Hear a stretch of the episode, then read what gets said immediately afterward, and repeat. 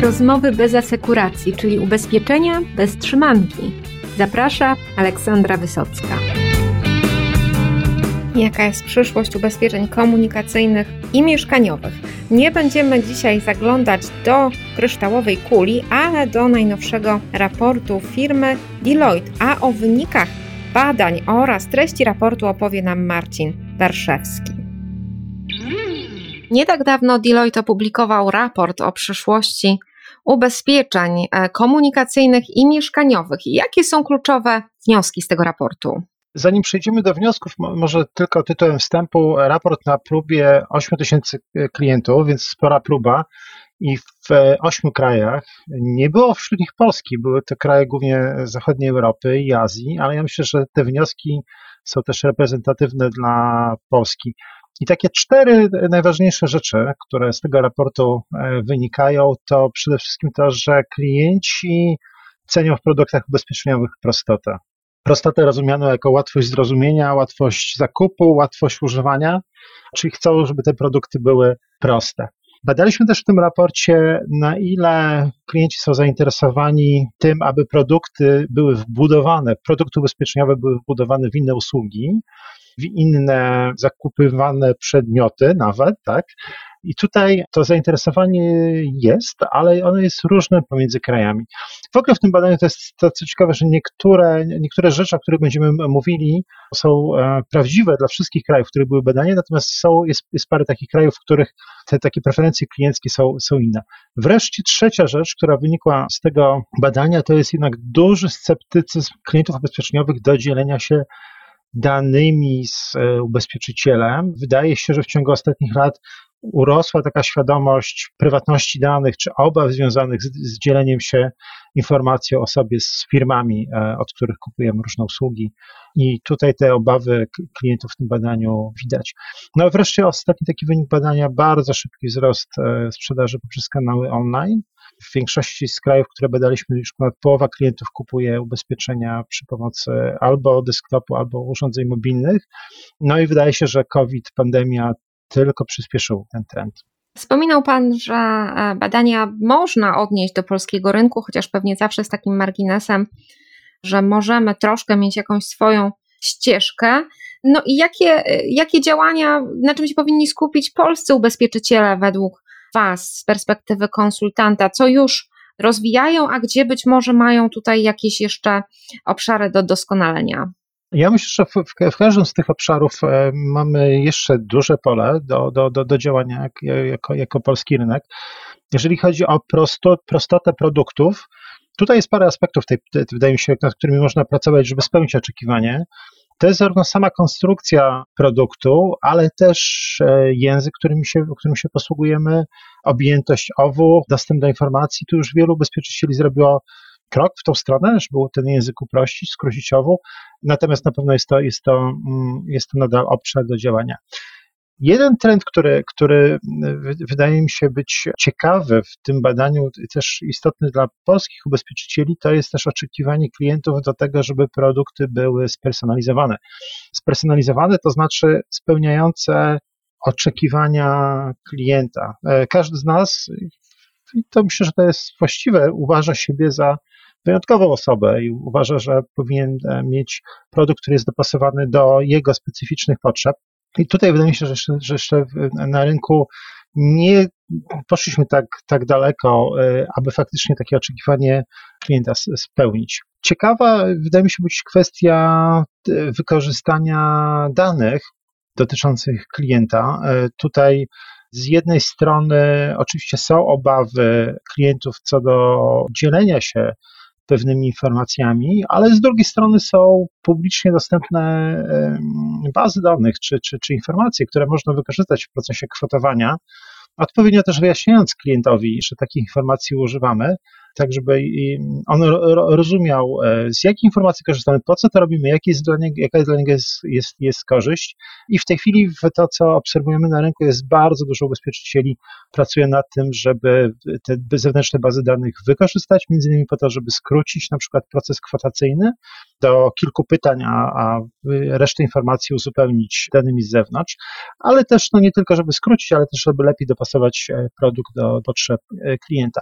No i wreszcie COVID, przyspieszenie zakupów cyfrowych. Tutaj na pewno e, poprzedni rok spowodował, że rzeczy, o których rozmawialiśmy przez ostatnie 3, 4, 5 lat, czyli w pełni ucyfrowienie procesu sprzedaży i uczynienie go, go zdalnym, dla takich ubezpieczeń, na przykład jak ubezpieczenia na życie, co kilka lat temu no, wydawało się być trudne, niemożliwe, nagle okazało się, że, że w bardzo szybki sposób można, można to zrobić. Przy czym nadal mam wrażenie, że niektóre z tych procesów to, to, to dość, dość szybko po prostu te, ta cyfryzacja na, na, następowała. One pewnie jeszcze wymagają takiego do, dopracowania.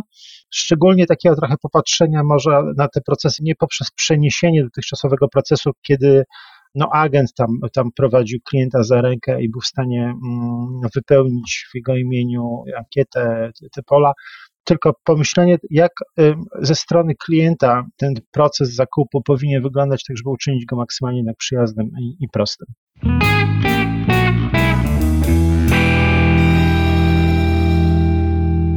No myślę, że będzie pewnym wyzwaniem dla ubezpieczycieli połączenie prostoty produktu z jego personalizacją, więc myślę, że tutaj taka może nie kwadratura koła, ale takie sudoku rynkowe przed nami. No ale widać rzeczywiście, że pojawiają się takie na rynku próby, gdzie mamy, nie wiem, tylko trzy pytania, e, jak w przypadku BeSafe trzy czy dwa, nie wiem, jakoś bardzo mało tych pytań tam jest. No i e, rozumiem, że można się spodziewać, że takich uproszczonych e, procedur zawarcia ubezpieczenia będzie coraz więcej. Ja myślę, że tak, że, że, że, dokładnie w tym kierunku zmierzamy, nie tylko w przypadku ubezpieczeń komunikacyjnych, ale też w przypadku ubezpieczeń e, mieszkaniowych.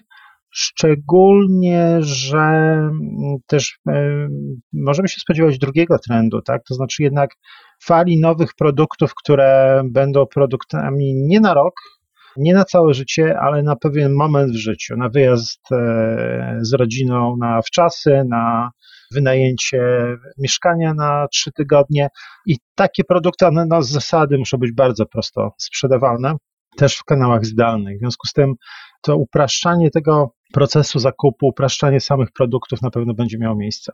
No to, co też na mnie zrobiło wrażenie w tym raporcie, to pójście w stronę online'u nawet tak tradycyjnych, agencyjnych rynków jak rynek niemiecki, tu jakby ostatni bastion już chyba się troszkę chwieje.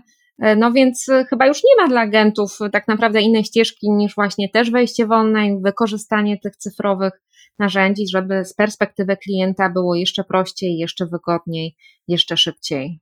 Ostatnim bastionem w tym badaniu, czyli krajami o najmniejszej penetracji sprzedaży zdalnej, czyli, czyli, czyli przez komórki albo desktop, akurat jest Kanada i Włochy, więc to, to, to, to są najbardziej tradycyjne badania.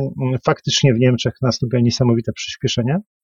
Ja myślę, że agenci to dostrzegają, to znaczy, że jest już bardzo duża grupa agentów, która pracowała z klientami w sposób zdalny. Do tej pory był to telefon głównie i ten proces sprzedaży czy odnowienia odbywał się tą drogą, ale też jest bardzo szybka mm, adopcja przez, przez agentów rozwiązań cyfrowych i ubezpieczyciele oczywiście w tym pomogli, przygotowując procesy i zmieniając produkty tak, aby, się, aby agenci byli w stanie sprzedawać je w sposób mm, zdalny. Agenci też zdają sobie sprawę z tego, że nie tylko powinni sprzedawać w kanałach cyfrowych, ale też być obecni w kanałach cyfrowych ze swoim marketingiem.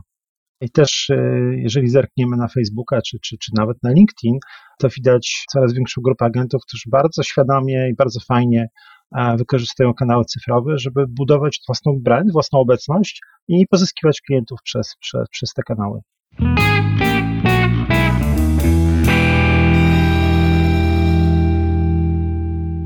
To na koniec jeszcze tutaj dodam taki przepis, żeby trochę ten rynek włoski obronić, że tam z kolei e, zawsze były no, silne, silne trendy takie telematyczne, może też ze względu na tamtejsze warunki, więc nie wiem, czy tak ciągle jest, ale wiem, że przed kilku laty, no to właśnie Wielka Brytania i Włochy w telematyce były najmocniej rozwinięte. No nam jeszcze długo, długo chyba do tego zostało. I e, czy, czy w ogóle wątek internetu rzeczy i takich właśnie pomiarów w raporcie również został uwzględniony?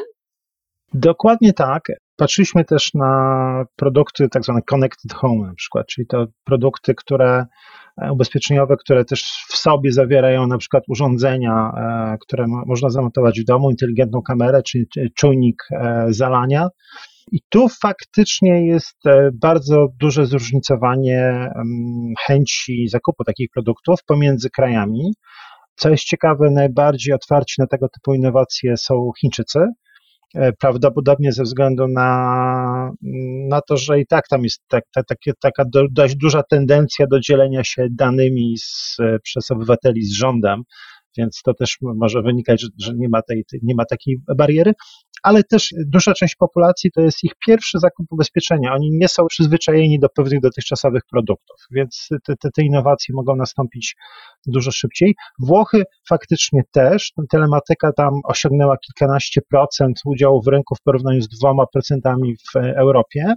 Głównym, jednym z driverów takich, tej adopcji telematyki było to, że ze względu na wysoką częstość kradzieży pojazdów, te urządzenia telematyczne pozwalały, czy pozwalają namierzyć samochód.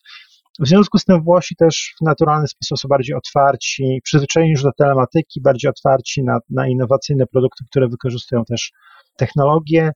W pozostałych krajach no, są duże obawy co do prywatności, co do tego, że instalując takie urządzenie w samochodzie, w domu, ubezpieczyciel uzyska dostęp do dużej ilości informacji którymi niekoniecznie klienci chcieliby się podzielić. No, w Wielkiej Brytanii to motywatorem były tak e, kosmiczne ceny dla młodych kierowców, że już z prywatności rodzice woleli rezygnować, byleby tylko dziecko mogło mieć w jakimś To szczególnie, jeżeli kto inny jest decydentem tutaj, a kto inny jest potem użytkownikiem tego rozwiązania, tak jak właśnie w przypadku no rodziców tak, no, i dzieci. Mhm. No, u nas, u nas mam nadzieję, że te kradzieże nie będą e, stymulatorem do rozwoju telematyki, że znajdziemy jakąś taką bardziej, może technologicznie mniej inwazyjną drogę. Też mówiliśmy o tym przy okazji e, artykułu, że być może właśnie czasowe pomiary stylu jazdy, że nie decydujemy się na jakby połączenie naszych danych z ubezpieczycielem na wieki wieków, tylko na jakiś okres próbny, tydzień, miesiąc. E, być może to pozwoli budować to zaufanie krok po kroku. Tak mi się wydaje, że nie powinniśmy w ogóle rezygnować z prób poszerzania wykorzystywanych informacji, ale to musi odbywać się oczywiście za bardzo świadomą zgodą klienta, E, no ale też tutaj te benefity, które klient e, uzyskuje, muszą być też istotne i, i e, jasno, jasno skomunikowane. Jest jeszcze jeden ciekawy trend, o którym chciałbym powiedzieć, a mianowicie zainteresowanie klientów ubezpieczeniami parametrycznymi, czyli takimi ubezpieczeniami, w których wypłata odszkodowania zachodzi nie wskutek szkody, ale wskutek pewnego zdarzenia, na przykład spadku ulewnego deszczu, czy długoterminowego utrzymywania się niskiej temperatury. I wydaje się, że to zainteresowanie jest związane z, właśnie z tym oczekiwaniem prostoty produktu, czyli klienci chcą rozumieć dokładnie, w którym momencie, z jakiego powodu dostaną odszkodowanie, zostanie wypłacone odszkodowanie. A tutaj jesteśmy w stanie bardzo prosto e, klientom skomunikować, że odszkodowanie zostanie wypłacone w przypadku na, na przykład powodzi, niezależnie od tego, czy oni sami ucierpią w, w istotnym stopniu. Takie innowacje się pojawiają. Jestem ciekaw, czy w Polsce któryś z ubezpieczycieli zdecyduje się na eksperymenty z tego typu produktami.